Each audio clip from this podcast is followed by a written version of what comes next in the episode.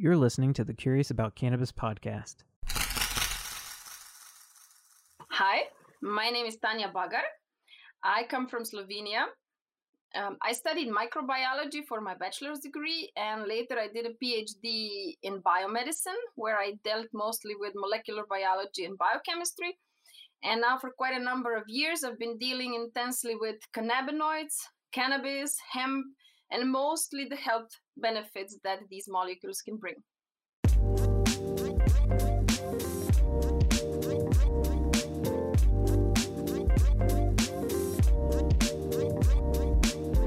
The Curious About Cannabis podcast is produced by Natural Learning Enterprises, a mission driven company dedicated to enhancing critical thinking skills and public scientific literacy about life in the natural world.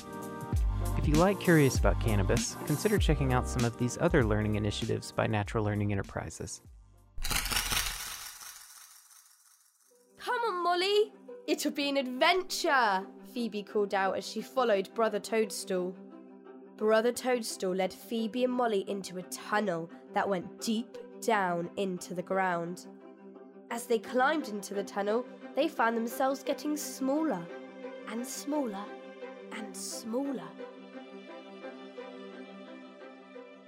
Our new children's book, A Toadstool's Treasures, takes young readers on an adventure into the fun and fascinating world of fungi. Learn more and find mycology related learning resources, games, and lesson plans for teachers and homeschooling families at toadstoolstreasures.com. Biodiversity loss due to habitat loss and fragmentation is rapidly increasing around the world with devastating consequences. Learn how you can help contribute to native habitat corridors in your community and reconnect with your wild neighbors at gardenwild.org.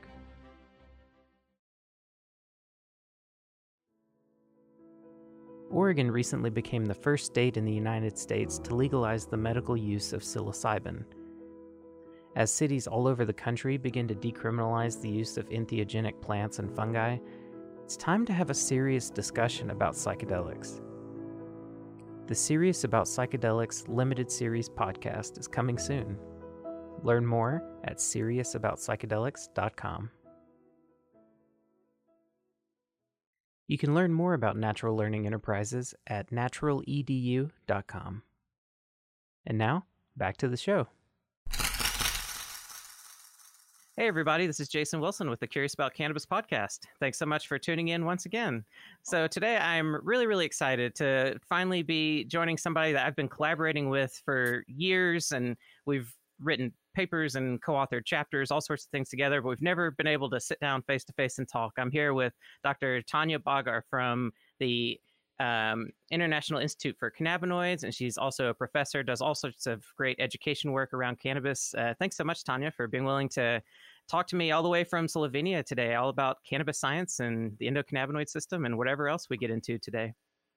Thank you very much, Jason, for having me. I'm very honored to be able to talk to you, to be able to see you finally face to face and have a little chat live. Uh, after, as you mentioned, we've been um, collaborating in different ways for quite some time.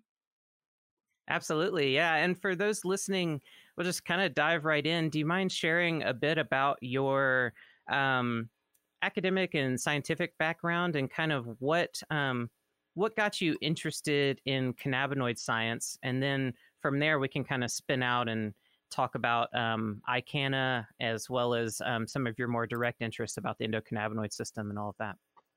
Yes, of course. Um, so I uh, studied microbiology for my uh, bachelor's degree, and I later did my PhD from biomedicine. And all mm-hmm. of my PhD thesis dealt with uh, cellular signaling.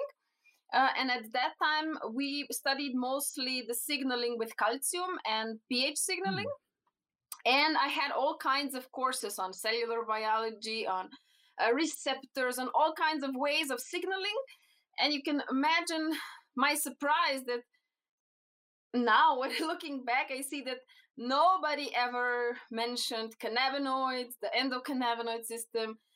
We have known receptors. We had to draw each molecular bond for each neurotransmitter but nobody ever mentioned we have an an anandamide endocannabinoids a cannabinoid receptor. So I finished my PhD on this topic without knowing anything about cannabis. I wasn't interested. I was a very good and hardworking student, so I had zero ca- cannabis experiences as such and zero knowledge about it. And then uh, sometimes late, some years later, um, I had a job that dealt mostly with uh, ecology. But um, I was always fascinated and curious, and I was always digging into papers on um, on the way the cells. For me, cells are the most fascinating thing there is on this planet. Uh, I think that we could study it for millennia to come, the tiniest structures in our body, and still not know enough. And so, yes, yes. yeah, so I was always constantly looking for it. And then I remember still this moment when I was in at my job uh, the experiments were running and I look at the PubMed and I go, oh, there's something what this endocannabinoid system. I was like, my first thought was, this can't be true. If this was really true, I would know it. Of course, I would know it. I mean, I, I've dedicated my PhD to this, but uh, then I it could I couldn't, you know, uh, it woke this curiosity in me and i said okay i gotta learn more about this. And then i go and i see that there's not one paper there's not 10 paper there's not a thousand paper there's like 10 thousands of paper on this topic. So and since i don't know 1984 we've known about this you know this is a yes. little bit after i was born we've known about this and i have no clue about this. So and not me, to mention like with CB1 being one of the most dominant G protein coupled receptors in the brain, and you're talking about, you know, you took all of these classes on cellular receptors, and obviously you studied G protein coupled receptors. Of course. Um, but then this huge piece missing yeah, from the curriculum. Exactly, completely out. There, there, nothing on it. So uh, then I um, yeah the, the curiosity took the best of me and i studied i spent hours and hours secretly in the lab reading through papers printing marking what the, what is this uh, and this took about two years for me to be able to say that i've got um, quite this basic knowledge of what this mm-hmm. endocannabinoid system is supposed to be and the receptors of where they are and what the function of these molecules and these receptors is in our body. And then I started attending a few conferences.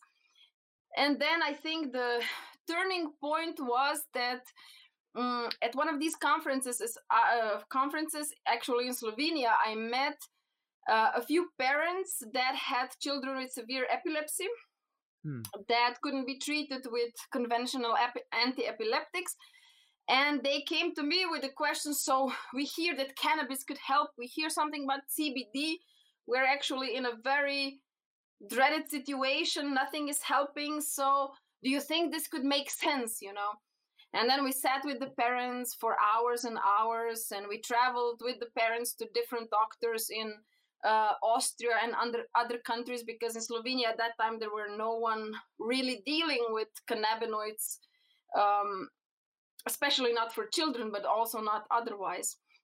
And then I said, oh my God, if this could help, you know, one child, it would be, you know, I would feel like my life makes sense.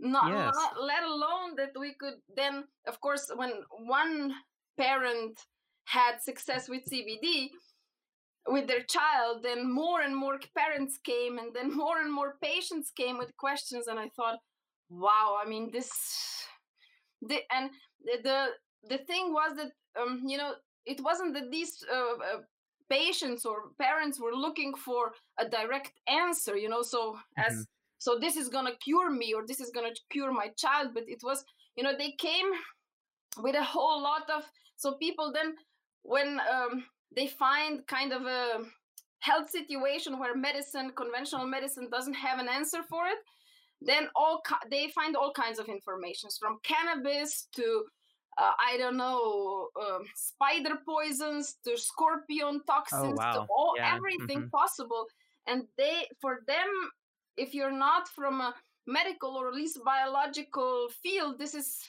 you know completely overwhelming and you have no way to orient yourself what makes sense even at the basic level and what not and this is actually what they're looking for they were looking for an answer does this even closely make sense or can it even hurt my child or myself right. in this health situation and so my idea my thought was if we could at least help them through these first hurdles you know to answer these first basic questions not to give them an instant answer for all of their mm-hmm. health issues but to help them move in the right direction that this would be already a lot done and with this in mind then we started thinking that um, because there were um, there were actually no um, organizations proper organizations at that time working in slovenia. Uh, so we decided that we um, form this institute ICANNA that primarily functions as a connecting base for people who are working in this field. Is it researchers medical doctors anyone who try anyone who's willing to cooperate and really live this somewhere where patients could primarily benefit from it. Yeah and how how have things evolved since those early days of working with those first parents and and trying to get them help? I guess first of all what um what were you able to see the outcomes um with those children? Like um or did you just sort of facilitate the information? Did you actually see kind of um, if they got help or not, and and how has that evolved to today? Because ICANNA has been operating now for I don't know what, like uh, five years or so. Yeah, yeah, um, exactly. a little while. Yeah. Mm-hmm. Mm-hmm yes so we have uh, we have uh, still contact with some of these parents and uh, 50% of the children that started with cbd actually got significant improvement in epileptic seizures or are completely seizure free wow. and this is we have to consider that this is children that were uh, that had refractory epilepsy. So they were mm-hmm. resistant to at least three medications. Some of them tried seven and more anti-epileptic medications before trying cbd so these were really really difficult cases not um, not some light uh, yeah seizures so really difficult cases. And to see an improvement here with children that had 100 plus seizures a day to be able to yeah really yeah breathe and live again which was completely yeah. impossible before it's it's yeah it's it's, it's beyond words. Yes it's it's incredible what um so we have seen a lot of the uh, quite a number of these cases and um, um, I have to say that, especially in Slovenia, in the field of um, pediatric neurology, uh, a lot has changed since then. We uh, there was one doctor in um, a pediatric neurologist called Dr. David Neubauer, who is also a member of ICANNA, and he is he's been dealing with um, he's been treating these children, and he is actually the one that was the first doctor who started to listen to their patients and said, okay, I don't know anything about this, but I'm willing to learn. And yes. now he has really moved, moved barriers and, and, and, and amazing things since in Slovenia. And you can imagine that this is actually, let's say, the most sensitive area. So it's children and yep. it's neurological conditions which yep. is usually where most say no cannabis, no cannabinoids. And uh, here, exactly in this most sensitive part, he has been able to do really wonders. He has since also published studies that ha- they have done uh, at the pediatric clinic in Ljubljana. And he has seen actually, they usually start with CBD also with children who do not respond well to uh, other epileptic anti-epileptic medications. And they also see about the same. In 50% of cases they see either drastic reduction or uh, this, uh, the seizures completely stopping.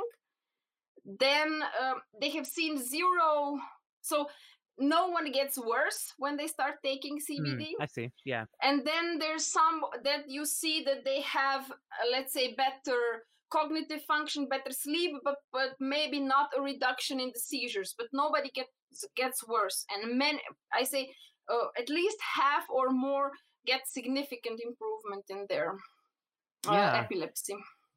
that's that's really incredible. Um, and what what um, types of CBD products um, are these children being given? Is it like isolated CBD or is it a CBD rich extract? Um, yeah, so this is another story that has also been evolving. So when they started, there was practically nothing available in Slovenia, and majority of these parents traveled somewhere abroad to either mm-hmm. Netherlands or Germany to try to purchase something that would make sense there was also very little analytical possibilities to test what you've actually yeah. purchased at all um, but the first uh, children were actually treated with an isolate. Mm-hmm. And uh, then later, they were, uh, even the pediatric clinic uh, is now can prescribe a full spectrum CBD. And then the parents go out and buy it as they, some even imported the Charlotte's Web from oh, the yeah. States. Mm-hmm. Uh, there are also some very good producers at uh, in Slovenia that test everything, that grow hemp ecologically and produce CBD um, drops from these, yeah, Slovenia grown uh, hemp. Uh, nice. Yeah.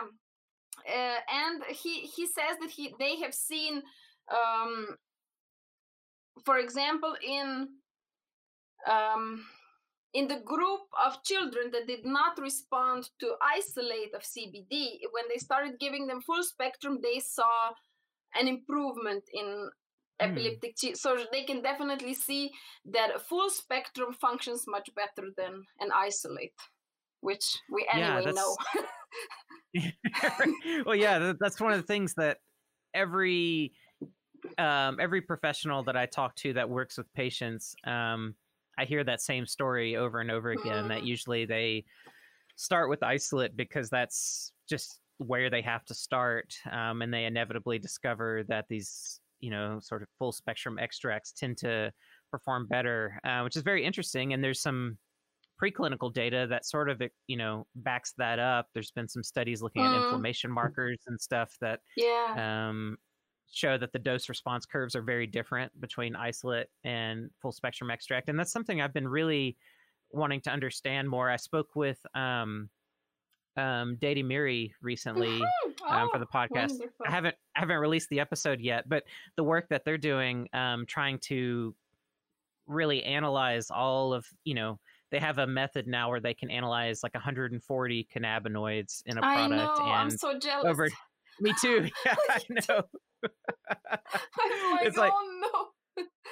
and like out here in the United States, you know, uh, lab testing has been going on technically for about 10 years, but really more five or six years as states have legalized and that sort of thing.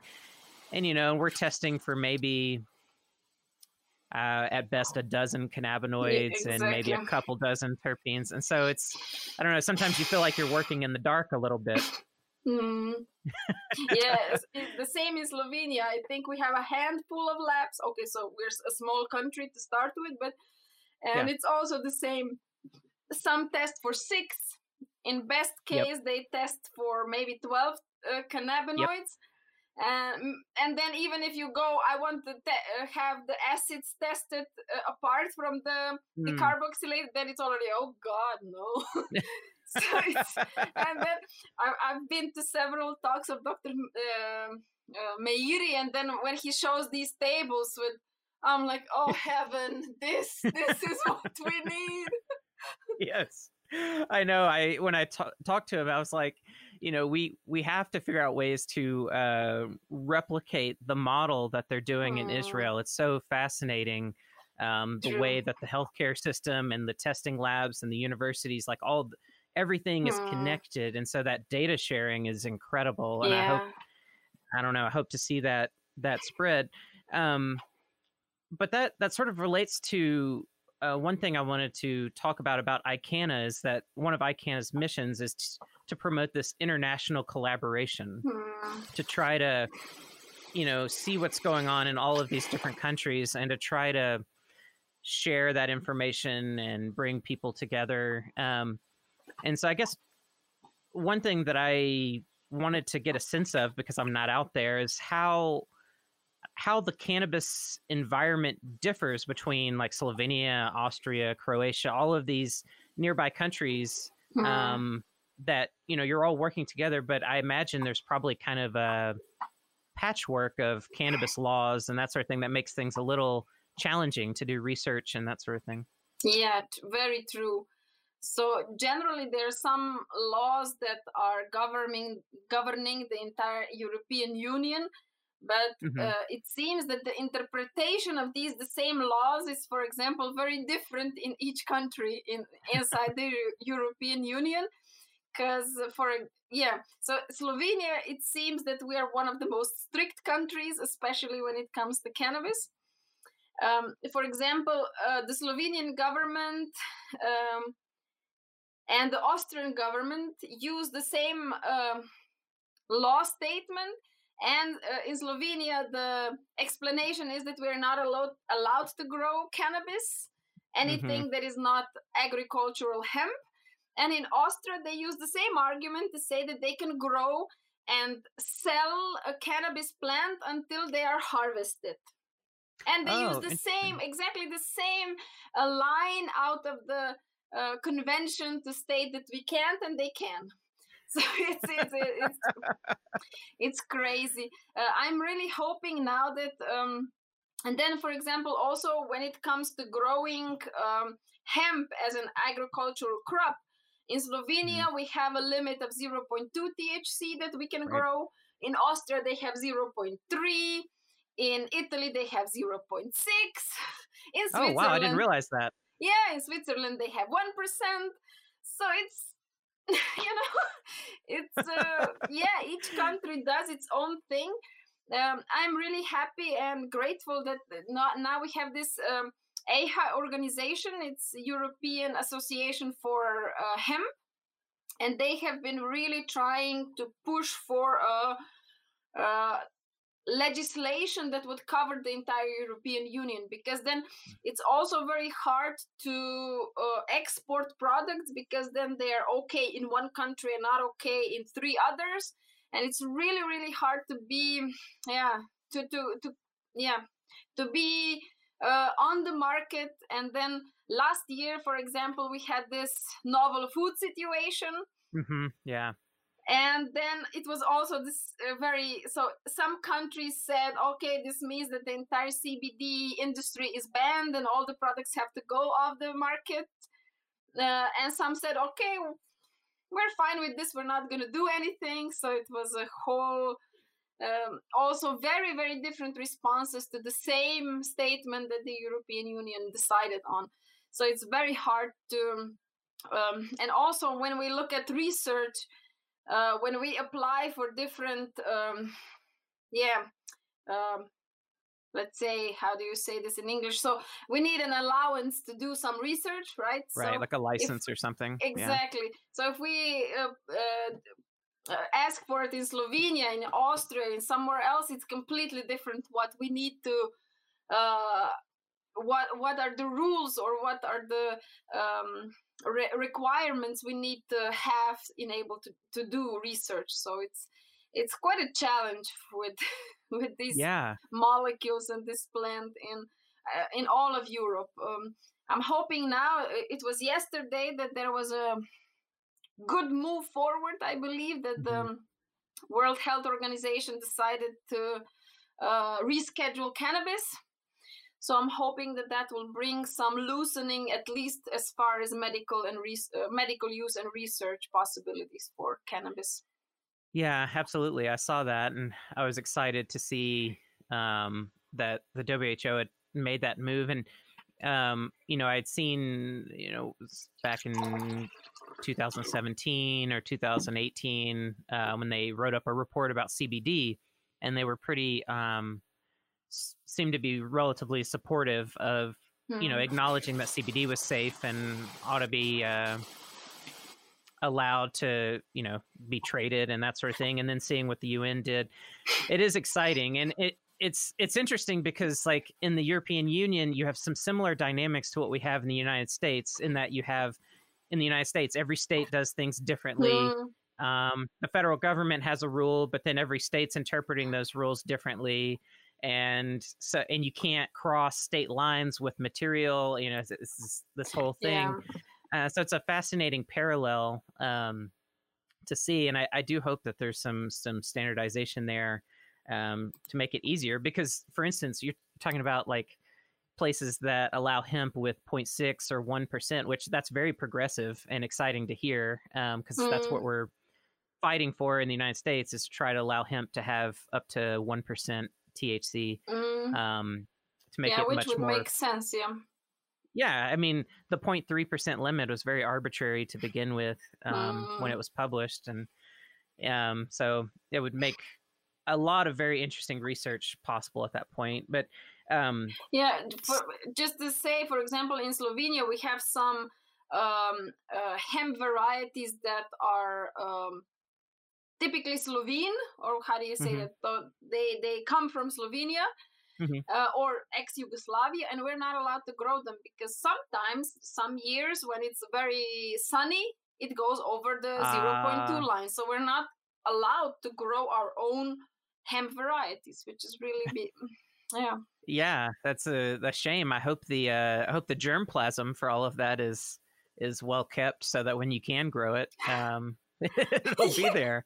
yeah, uh, the biotechnical faculty in Ljubljana is storing some of these seeds that are, uh, yeah, home Slovene. Some also hoping, but for now we're we're. Uh, it was shown that some years where it was really dry and very sunny, it came to 0.6. So it, this was, you know, our limit is 0.2. So this was like way out of um, yeah. proportions for for growing in Slovenia. Yeah, and I have to say, if anyone's uh, not familiar with Slovenia, I, have got to travel out there eventually because it, it looks like a beautiful place. And just the as a biologist, um, I've studied the biodiversity of mm. Slovenia, mm. um, and it's a an incredible um, place. Just when it comes to just all of the surrounding life, it's a nice little pocket of um, of just extreme biodiversity. It's uh, really incredible. Yeah, it's true. When you come, I, I will volunteer to be your guide. Uh, I yes. actually live in a um, in Natura 2000 conserved area. Mm-hmm. So it's like a national park in the north yes. uh, uh, northeast of Slovenia. So yeah, there's a lot of biodiversity still to be seen here. Yeah, and that makes me think about in, in sort of in a in a weird way segue to the um, next idea I want to talk about, which is one thing I've been thinking about a lot lately is um, how molecules in other plants affect the endocannabinoid system. Mm. And so one reason why I live where I live right now is because the area of the United States where I live right now is one of the major biodiversity hotspots in the United States. And one thing I want to over the next couple of years try to transition to researching is um, doing you know, sort of looking more closely at the molecules in other plants, try to find things that might sort of have some similar characteristics to cannabinoids, mm. compounds that might have uh, that are tricyclic or bicyclic, um, you know, that have a similar similar dynamics and and try to understand how they might be influencing the endocannabinoid system. So one thing I wanted to ask you because you teach about the endocannabinoid system a lot, um, beyond just the you know I guess your experience with patients, but on a cellular biology level, what is it about the endocannabinoid system that uh, really fascinates you that that you really find interesting that you like to study? So for me, uh, the most fascinating part of it is trying to really understand now from what we understand now uh, this function that the endocannabinoid system has i think it's unlike any other system we have in our bodies so mm-hmm. if i i explain the way i imagine it in my uh, my head is like you know usually how uh, a house has these electrical fuses where the electric electricity comes into the house and i imagine that the endocannabinoid system or the cannabinoids are something like that so in the house when the, there's an over, there's a huge electricity wave coming in it's mm-hmm. gonna burn out and it's gonna keep the electricity out, preventing it from burning all kinds of appliances in the house. And I imagine that the endocannabinoid system does something like this that when there is an, something that challenges or uh, poses a threat to our uh, biochemistry, our balance in the cells, organs, tissues, the, cannab- the endocannabinoids are produced and they activate all possible systems, whatever it takes to get ourselves back into the balance. And I think that there's yeah. nothing comparable to this, you know. The immune system does something similar, but just for bacteria, viruses, and parasites, you know. Uh, and this, and this, you know, it was shown that the endocannabinoid system uh, produces endocannabinoids even for emotional stress, you know. Yes, even, yeah. even if we yeah if something i don't know upsets us in traffic or we have a fight with our spouse or the boss gets our, our nerves or whatever it doesn't make a difference what the challenge is or what what is threatening our biochemistry so to speak. We produce these molecules and they i imagine that when they because we know that they're basically signaling molecules. Yes yeah. So I imagine it, you know, that when something happens in our body uh, and we produce endocannabinoids, that they just send this message out there to other cells and bacteria and everything else living inside of us mm-hmm. to do whatever it takes to, to bring us back into balance. And this can mean that we need to detoxify if we we breathe it in too much PM10 particles. This mm-hmm. can mean that they activate the immune system if we have an infection. This can mean that they produce a lot of um, anti uh, inflammatory molecules if our joints are inflamed. It doesn't really matter. And this wisdom, you know, this kind of, yeah, intelligence, mm-hmm. that there is something created that keeps us functioning no matter how crazy the world out there is I think it's so amazing. I I, I think yes. it shows the so so much I don't know intelligence in creating our bodies ourselves because especially now when we see that the world is becoming more and more challenging to live with yeah. to live yes. in not with uh, to have something that can really safeguard our biochemistry our basic cells I think it's it's beyond imaginably wise and beautiful that we would have something like this. And um, th- this is one of the things that i you know when we look and then when we know that this exists in inside of our bodies that this is a part of us uh, to start if you always keep this in mind you know that you function in a way that supports this system that even if we are that we're cha- challenged with some kind of disease and we have to take medications or do something that if we keep in mind to to do things to then keep this endocannabinoid system functioning it's i think it's a complete game changer that we don't yeah. fight symptoms anymore that we don't deal only with the pain or only with the inflammation but that we always keep in mind okay so we have this endocannabinoid system that I always imagine like the top boss of all the biochemistry. You know, this is like yes. the toppest guy you can talk to in the body. And there yes. is no and there is no health on the long term if the endocannabinoid system is not functioning properly. So okay, you mm. address the pain, you address this, everything, but you have to start talking to the big guy because without Absolutely. that and this is what you know this this this this, this is beyond fascinational for me to have something like this and that we now uh, understand that enough that we actually can start influencing it you know we can yeah. stop start supporting its function not only through phytocannabinoids but also through i don't know essential fatty acids uh, yep. uh, prebiotics, probiotics, healthy gut. Just there is already a lot that we know that supports the function of the endocannabinoid system. Just to know, I think that everyone everyone should know that. You, for example, now in Slovenia it's winter time, you know, and be okay now especially because it's the COVID situation, but also in other years there was always this flu and you know seasonal infection Mhm. stories, and it was always build your immune system for the winter. Yeah. Yep. That yeah, the immune system is also under the influence of endocannabinoid system, and you also can't have a really good immune system if your endocannabinoid system is failing. So um, to know that we have this and to really start behaving kindly towards it and support its function, I think it would change everything how our bodies function and how well we are able to cope with the challenges that are are a daily fact. Absolutely. Yeah. I mean, you, you've pointed out some some major things. I mean, one of the things is I'm I'm preparing to teach a cannabinoid science class next semester. So this is all directly at the forefront of my brain. Yeah, yeah. Uh, but just this con- this concept of stress, you know, and how stress influences the endocannabinoid system is it, it, just like you said. It it doesn't have to be physical stress. It can be psychological stress. It's stress in general.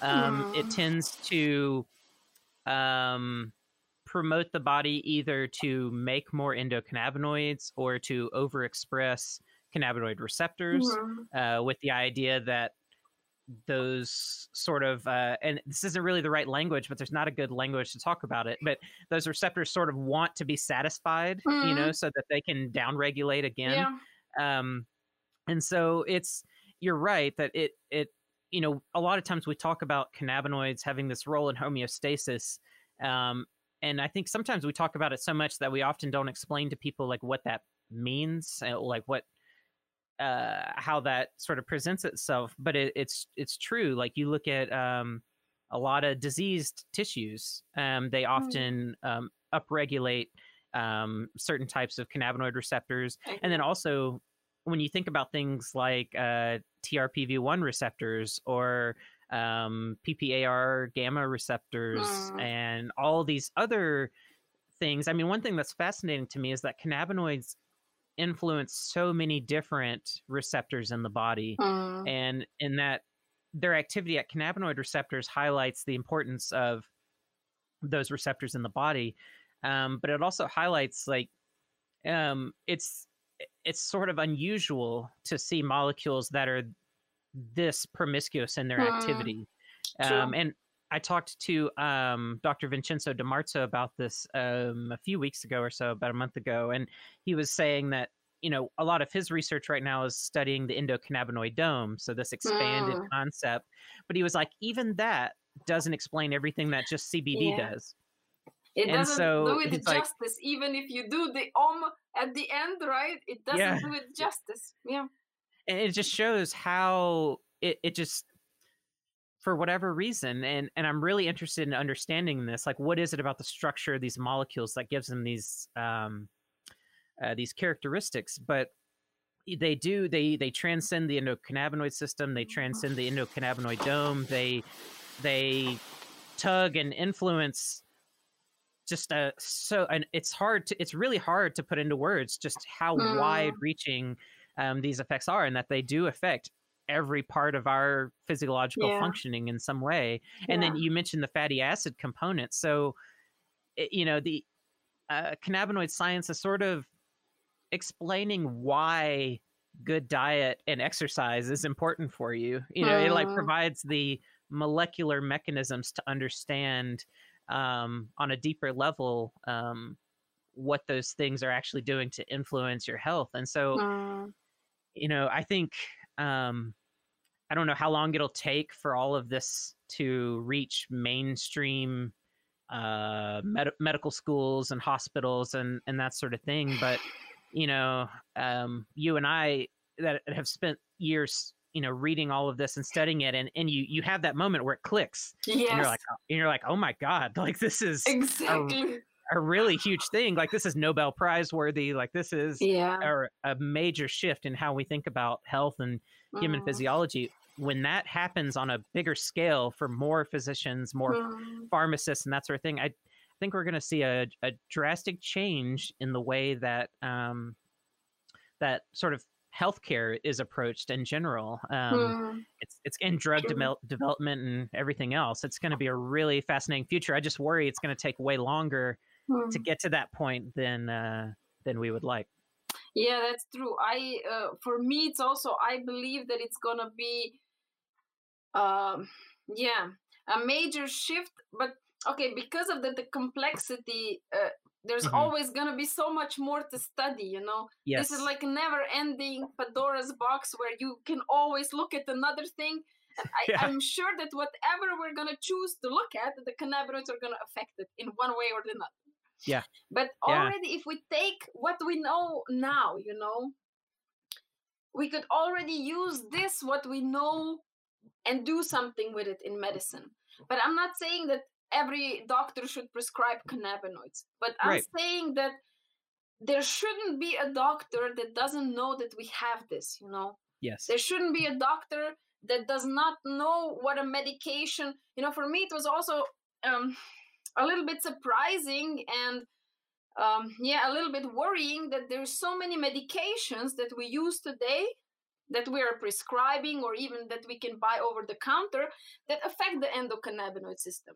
And we don't Yeah. know. And if we're using them for a long time, Yeah. it can affect, and there's nobody speaking about it. What the, for example, for me, um, at least in Slovenia, we can buy this paracetamol. Um, what what is it like? Um, yeah, like a syrup for children. You know, when they're little, for fever, for teething. Right. Yeah, and there's quite a number of parents that are giving them this paracetamol because it's very sweet syrup. You know, the children like it. It's a little bit pink in Slovenia.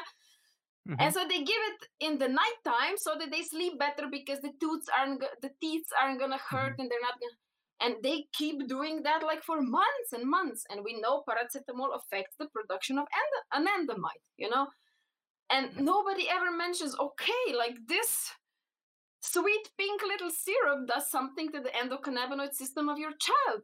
And okay i, I say I, I mean i don't say that we're not supposed to use it at all but Right. to have the awareness that it does something else as well besides just maybe reducing the pain of the teeth coming out especially if it's used on the long run and it's very similar also with many other medications even the antibiotics even the Mhm. um, anti-inflammatories everything and this that the uh, the pharmacists and the doctors would have this awareness that if they're prescribing something that may challenge the endocannabinoid system that then there should be some special care given to keep it Yeah. upright or redo um, restore its function once we're not using this anymore because i think that a little bit of this is already happening with antibiotics you know they say okay Yep. if you're using antibiotics have a little probiotics or take care of your gut flora uh, and i think that the same logic should, should start to be applied also with other medication and endocannabinoid system but that can't Yeah. happen because i think that yeah at least here in slovenia there's not a single doctor that comes out of medical school knowing anything about the endocannabinoid system. And this is a Yeah, it- huge huge gap. Huge huge and, and it blows my mind too because um you know you can think about what you might would be exposed to in medical school and you know you get exposed to the functions of leukotrienes and prostaglandins and all of these sort of similar uh, signaling molecules that control immune function inflammation and different things like that and endocannabinoids are quite similar to those you Mhm. know icosanoid kind of compounds and so you know doctors are already being exposed to essentially a, a class of compounds that overlap with endocannabinoids you could think of endocannabinoids as icosanoids um, to a large degree they're Hmm. built on Sure. demand they generally affect uh, cells and tissues and things locally. Um, but then yeah to have that just gap that you, you, you learn a piece of the puzzle but then this other piece of the puzzle is just totally uh, um, ignored. I, I agree. I think that uh, it'll take an extremely long time. We'll be studying it's like a fractal a never ending yeah. uh, thing that you know we're, we're gonna when it's like you said just cellular biology in general and pharmacology is like this that the deeper you go and the more you study, the more mystery you uncover, and then there's more to study, and you know, and you keep going. Um, but I totally agree that even just, and I actually talked about this on a recent episode, that just acknowledging that these dynamics are at play can really change the way that um, a healthcare provider um, thinks about mm-hmm. treating a patient, even if it's something as simple as, okay, you're going to be on this medication that might disrupt normal endocannabinoid signaling or something. So at least take some omega 3 and omega 6 fatty acids. Exactly. You know, yeah. just so that your body has the precursors to build these things. Um, exactly my point, yes. Yes. Yeah. You know, it's just something as simple as that could be very uh, life changing for people. And I agree that I, I do also worry about the chronic use of medications and the unique side effects that we see from uh, the chronic use of different different types of drugs. I mean, one thing that's been on my mind, um, if anything, if a medication is like antagonizing cannabinoid receptors, well, then you see side effects like suicidal ideation mm. and depression and things like that. Well, you see those side effects in a lot of um, psychiatric and anxiety medications and things like that. So it really makes you wonder. I mean, obviously they're affecting serotonin and all sorts of other things, but also what's how are they affecting CB1 receptors mm-hmm. and are, are they antagonizing them? And if you're antagonizing CB1 receptors for a long time, like that's definitely something you don't want to do. You've got to give it a break. Um, so I'm right there with you. It's a mm. big concern that it's a huge gap in our understanding. How do our current drugs affect the endocannabinoid system? And we really don't know. Yeah, yeah, and this this I think should be uh, really closely looked at because you know there was a time when it was um, so a lot of focus was given recently, at least here in Slovenia. The doctors were very um, how should, very concerned about patients using cannabinoids without them knowing it and oh, you right. know yeah and the cbd is um, uh, affecting how the other drugs are mm-hmm. metabolized mm-hmm. so yeah that's one of the the truth as well of course one should be definitely careful about using together um, i don't know cbd or other cannabinoids with medications but also the other way around what are the medications doing to our own CBD. Yeah. yeah. Right. So it's uh, absolutely and and you know it's uh another thing that I'm wondering about too. I don't know if you're seeing it in Europe, but um in the United States, basically starting last year, this year, um, hemp crops that are really dominant in CBG are being mm-hmm. grown. Um, and part of that is um, because CBG plants tend to have even lower concentrations of THC, mm-hmm. um, just in the nature of how the plant synthesizes those compounds. And so we're about to see a lot of CBG products hit the market. And that's something we don't really understand very well is like, how does CBG influence some of those enzymatic pathways compared to CBD? Are they more potent or not? We know that generally all phytocannabinoids influence those cytochrome P450 mm. enzymes to some degree, and to CBD seems and and CBD seems to be the more potent um, mm. of the phytocannabinoids, you know, in that degree. But you know, what about CBG? But then you know, it's sort of a double-edged thing because you could also use that manipulation to your advantage to potentially prescribe less of a drug that may have um, harmful side effects exactly. if, if you understand that dynamic yeah, uh, we we see a little bit of this trend in uh, Europe as well. A little bit of the CBG coming, still very, still a little, still uh, much much less than CBD, but it's coming. Uh, but yeah, this is definitely a very, for example, they have noticed this very strongly with patients in epilepsy again, that uh, mm-hmm. many of the anti epileptics can be used in much lower concentrations if CBD is added because it slows down the metabolism of the drug and they they have actually seen as you say much when you know this and you know mm-hmm. how to combine the CBD with the anti-epileptic you can re- reduce the dr- drug dose and still get the same effects. And for example with anti-epileptics the side effects are quite severe and this is a very important consideration and this con is actually a pro if you know how to use it and work with it so. Absolutely yeah and and looking forward what are some areas of cannabinoid research that you um i guess are most excited about following and and seeing play out over um, the next several years? So there's two that I am super excited about. So one is also actually was inspired by uh, one of the speeches that um, Dr. Uh, Dedi Meiri gave in Israel, and he showed how different strains or this i call them rather chemotypes or of uh, mm-hmm. cannabis affect different medical situations and they showed first in cell lines and then also in patients that um, different chemovars for example inhibit 100% growth of uh, let's say prostate cancer cells but they do nothing for the breast cancer cells. And vice versa there was another strain that inhibited 100% growth of the um, i don't know uh, cervix cancer but did nothing to the lung cancer.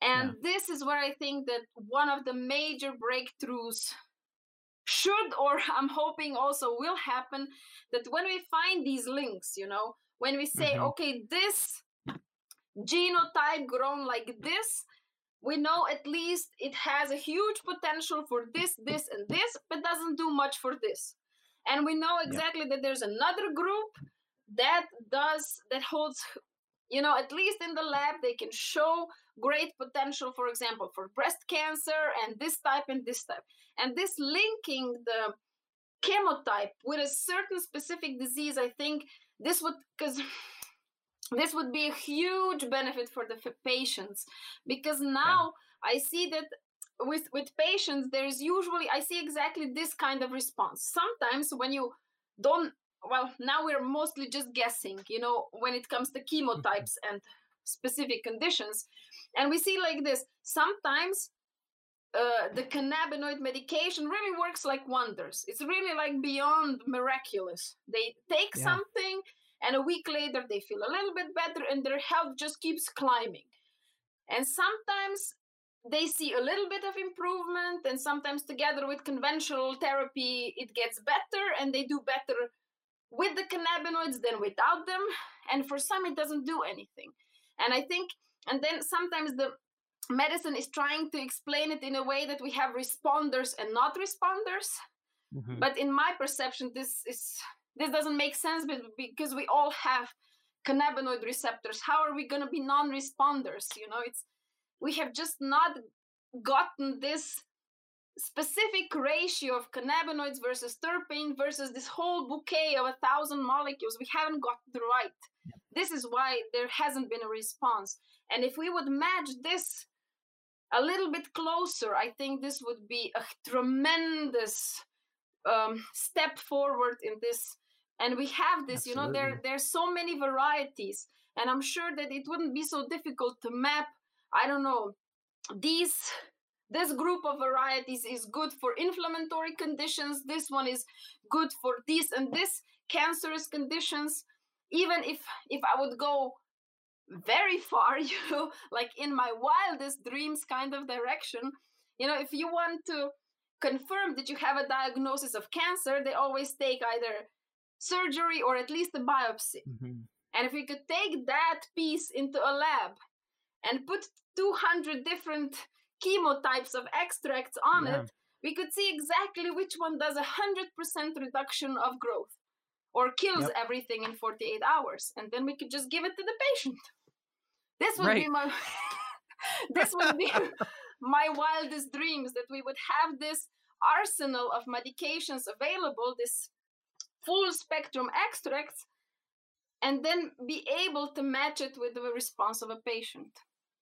Absolutely. I totally, totally agree. And I think we're, you know, I think we're getting close. I, um, you know, I spoke to Arno Hazekamp um, not too long ago, who, you know, proposed this idea of chemovars. And he was saying that he's like, you know, we we have a perception that there are hundreds or thousands of different strains, and he said, you know, there's probably um 25 to 50 maybe 100 you know really unique Mm. chemovars and he said you know we just have all these names floating around and we haven't characterized them very well he said but when the data set gets big enough we should notice these patterns and these groupings and Exactly. then and then we can compare any product we get to those groupings and say okay Mm. this chemotype of this extract fits into group C and we know because we've done a lot of study on that chemotype that group C represents that it tends to Mm. be you know effective on these cell lines and because of our clinical data we also know that that translates to humans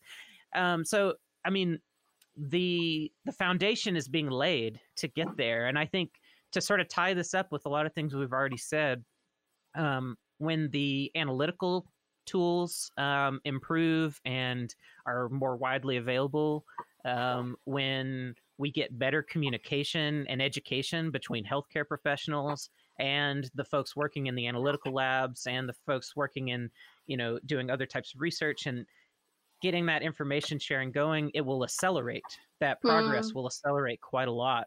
Um, and just i mean uh, Meiri's lab is going to announce i think um, next year at a conference uh, he already talked about it on the podcast but i know he's headlining some conference where he's talking about progress they've made in leukemia cells where they've discovered certain blends of like three cannabinoids tend to be extremely effective for the certain type of you know leukemia Yeah. cell so i mean that's the beginning. That that's, That's- where it's that's where it starts. Um so we're getting there. And then you mentioned there was something else you were really excited about as well. Yeah.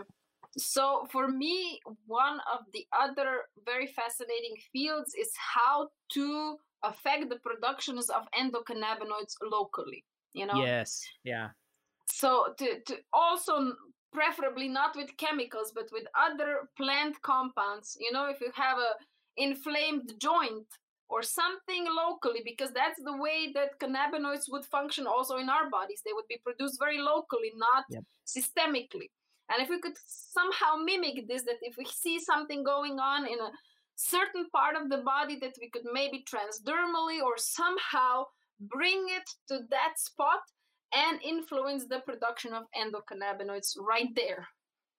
Yes, that's that's huge, and I, I think something that um, we didn't talk about specifically, but I think is worth mentioning because it's often underappreciated, is that endocannabinoids and cannabinoid receptors often do different things in different cells and Hmm. different types of tissues, and so we often get this idea that we just need to take oral cannabinoids And, get huge cannabinoids, amounts, no? yeah, mega doses, and get them like going all through our bodies. yeah and that that's going to you know a lot of times the term like stimulating the endocannabinoid system or activating the endocannabinoid system is used and it's like well that's That's not necessarily what you want yeah. yeah like you really want targeted action and sometimes um overstimulating uh, parts of the endocannabinoid system, whether it's cannabinoid receptors or the production of endocannabinoids themselves, which will then stimulate those receptors, like that can be bad. You can, uh, some, you know, we're learning that some metabolic conditions may be associated with an overactive endocannabinoid Exactly. system. Mhm. Um, and so I think a lot of times we tend to talk about deficiencies and we don't talk enough about the other side of endocannabinoid system derangements, which is, you know, the overexpression, um, overactivity. And so um, if that's a huge challenge, how do you get cannabinoids where you want them, or how do you Mm. stimulate the production of endocannabinoids where you want them and nowhere else?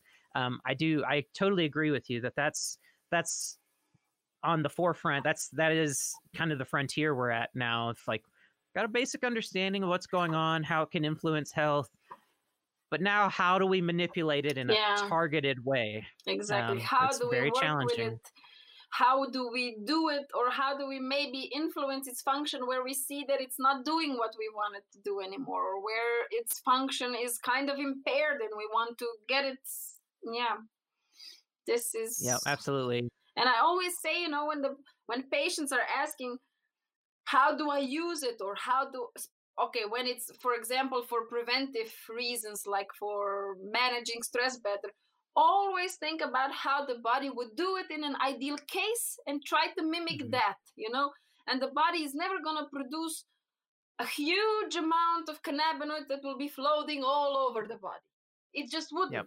And that's not how how these molecules work. And it's different when you're i don't know managing a chronic infection all over the body or if you're trying to manage malignant situations or something like that but if you're trying to work with your body then it's you know I, for for stress management or for things like that i always say if you're having a great day you don't need any cannabinoids. Your body is doing what it should be doing.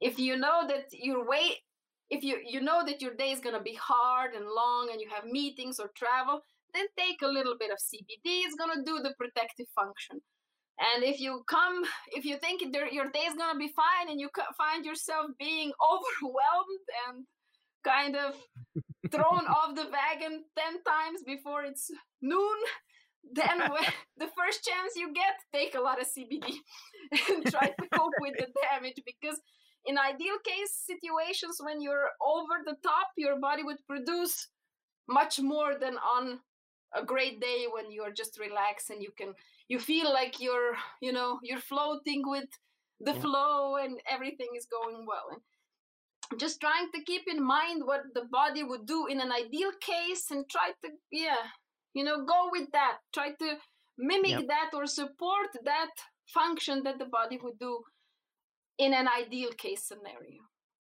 Yeah, and then that also relates to um, another sort of area that is at the front of cannabinoid science, which is we have to develop better tools to measure the activity of the endocannabinoid yeah. system. That is a really tough one because um, beyond spinal taps and biopsies, um, it's it's it's very difficult. But um, I yeah. do have hope that we'll get there. I think that um, as we understand a lot of these dynamics more, there's a possibility we may be able to measure corollary compounds that are easier to measure that have some correlation to cannabinoid endocannabinoid um, activity or something even if it's maybe um, measuring other you know acylethanolamines or something mm. um, that maybe are are easier to get a grasp on but you know, you know maybe we can understand that if the body's producing these then it's probably also producing mm, you know anandamide yeah. or something um, but it's a that's a it's a really tough challenge and so um, i love the way you've wrapped this all up because you've really highlighted like the big areas that a lot of minds are starting to focus on which is how do we get these chemotypes associated with targeted action and clinical use um, how do we um, in a very direct, targeted way, influence the endocannabinoid system the way we want mm-hmm. and where we want it. And then this other piece, how do we measure it all and yeah. and and tie that all together? I mean, I I do think that's that's pretty much where we're at. Of like that's those are the that's what excites me too. Those are the big big pieces around the corner. Um, yeah.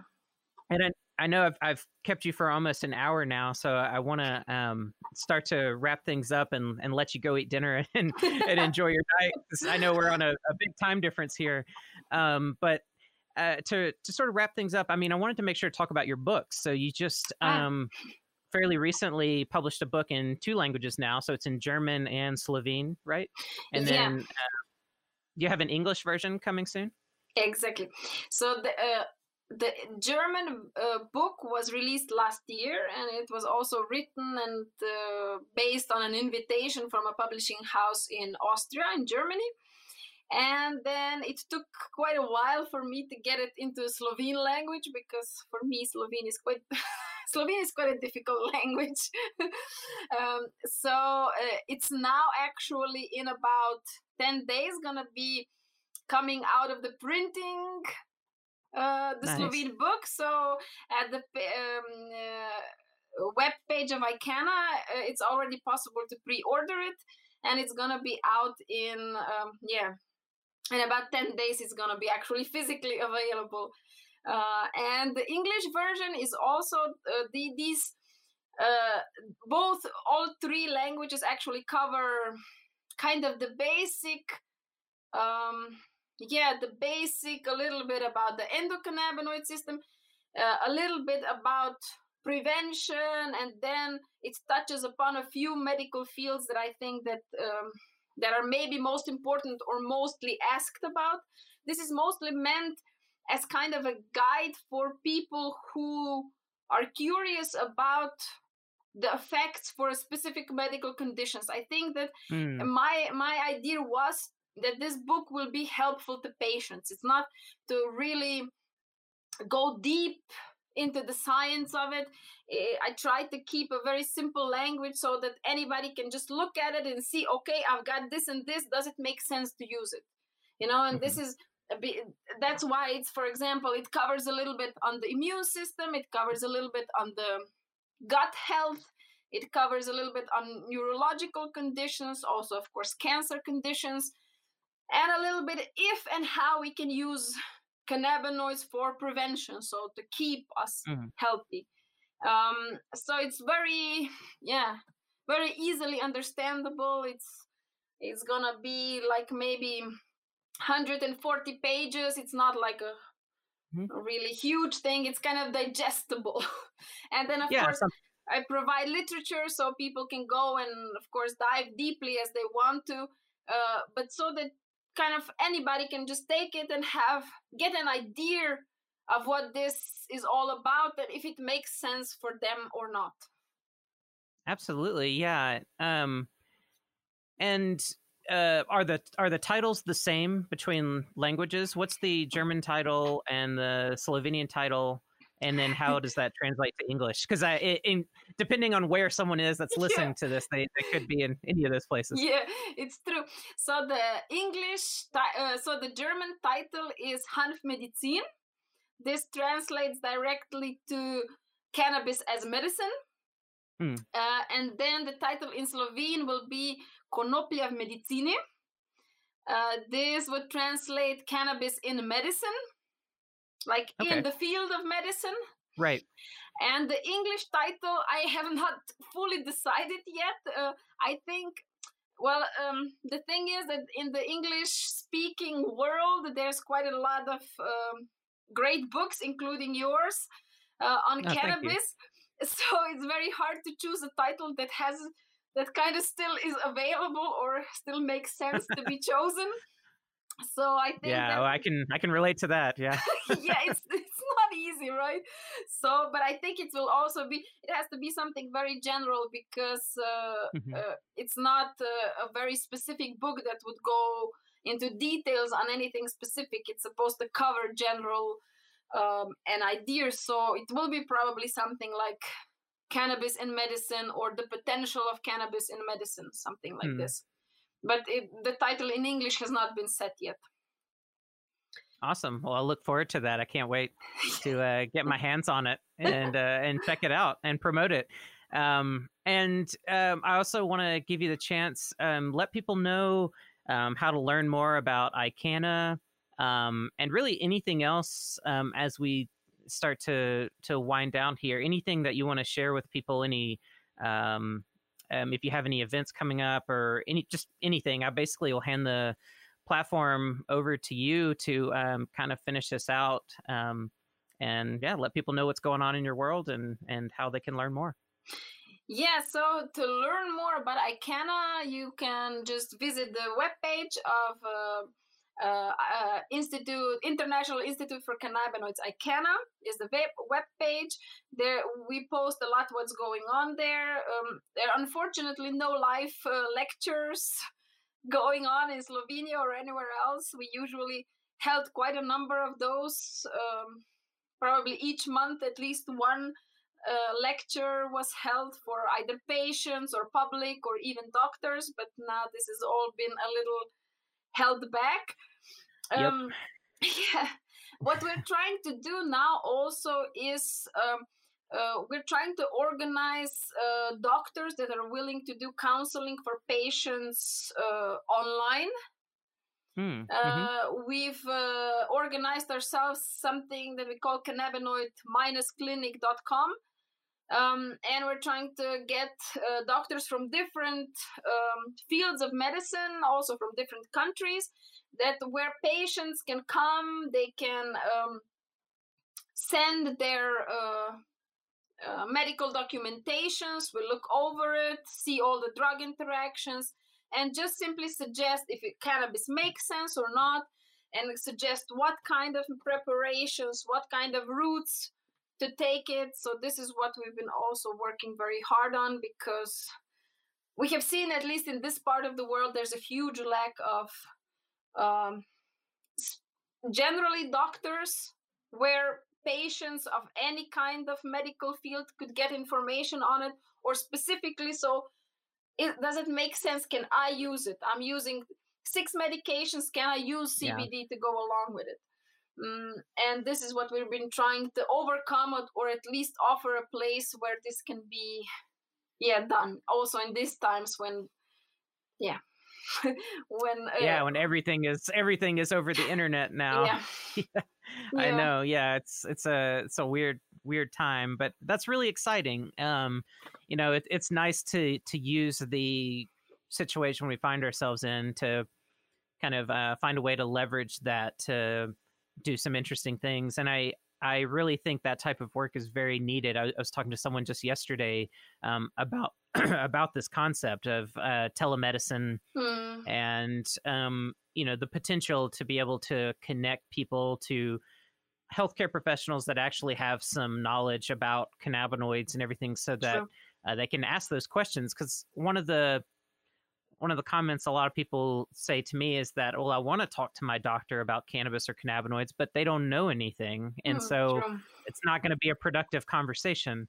Um, so that's yeah. really exciting. I'm glad that you're working on that. That's um, a much needed resource um, for sure. So excited to see that. And yeah, I'm excited when things calm down and, and travel is possible and, and feasible again. I you know I had hoped to do um, a lot of travel this year and wanted to to make it out to Europe and had all sorts of plans, but hopefully maybe late next year or who knows. who knows yeah. uh, I I really miss being in front of people and teaching uh, and you uh. know interacting with people face to face and yeah. you know all of that. So it's very uh, different holding a course uh, over um, I've also been lecturing now for the students and it's a completely different experience for them and for me. It's um, it, it's completely incomparable to being there face to face debates developing questions being answered yes. popped out. Yeah. I think yeah, also I, students as such will have much less from the courses when they're held yeah. like yeah.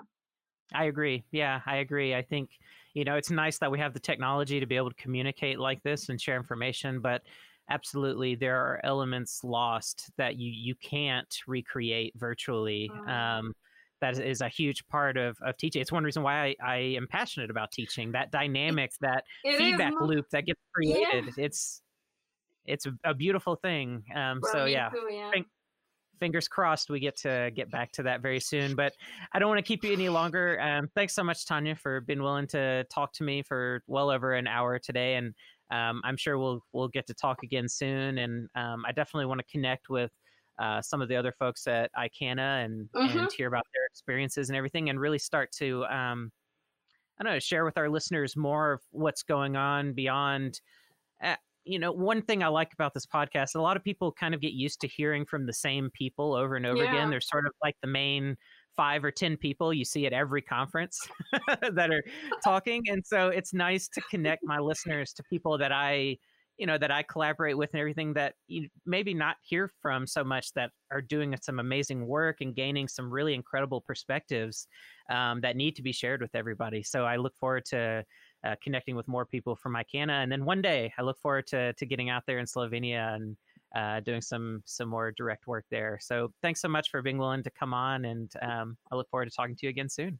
Thank you very much. I feel very honored to be able to have this conversation with you. Uh, thank you very much. And everyone listening, thanks so much for for listening all the way through. If you want to learn more about Curious About Cannabis, just go to cacpodcast.com or find us on Instagram, Facebook, uh, Twitter, LinkedIn, YouTube, all the main social media places you can find us. And Tanja as well. If you go on YouTube, you can uh, search um, for either ICANNA or Tanja's name, and you'll find. I mean, you've got quite a few um, presentations that are on YouTube that people can check out and um, at least get some get some education in that way too. So Um, I encourage people to check that out. So thanks everybody for listening. I'll connect with you soon. Stay curious and take it easy.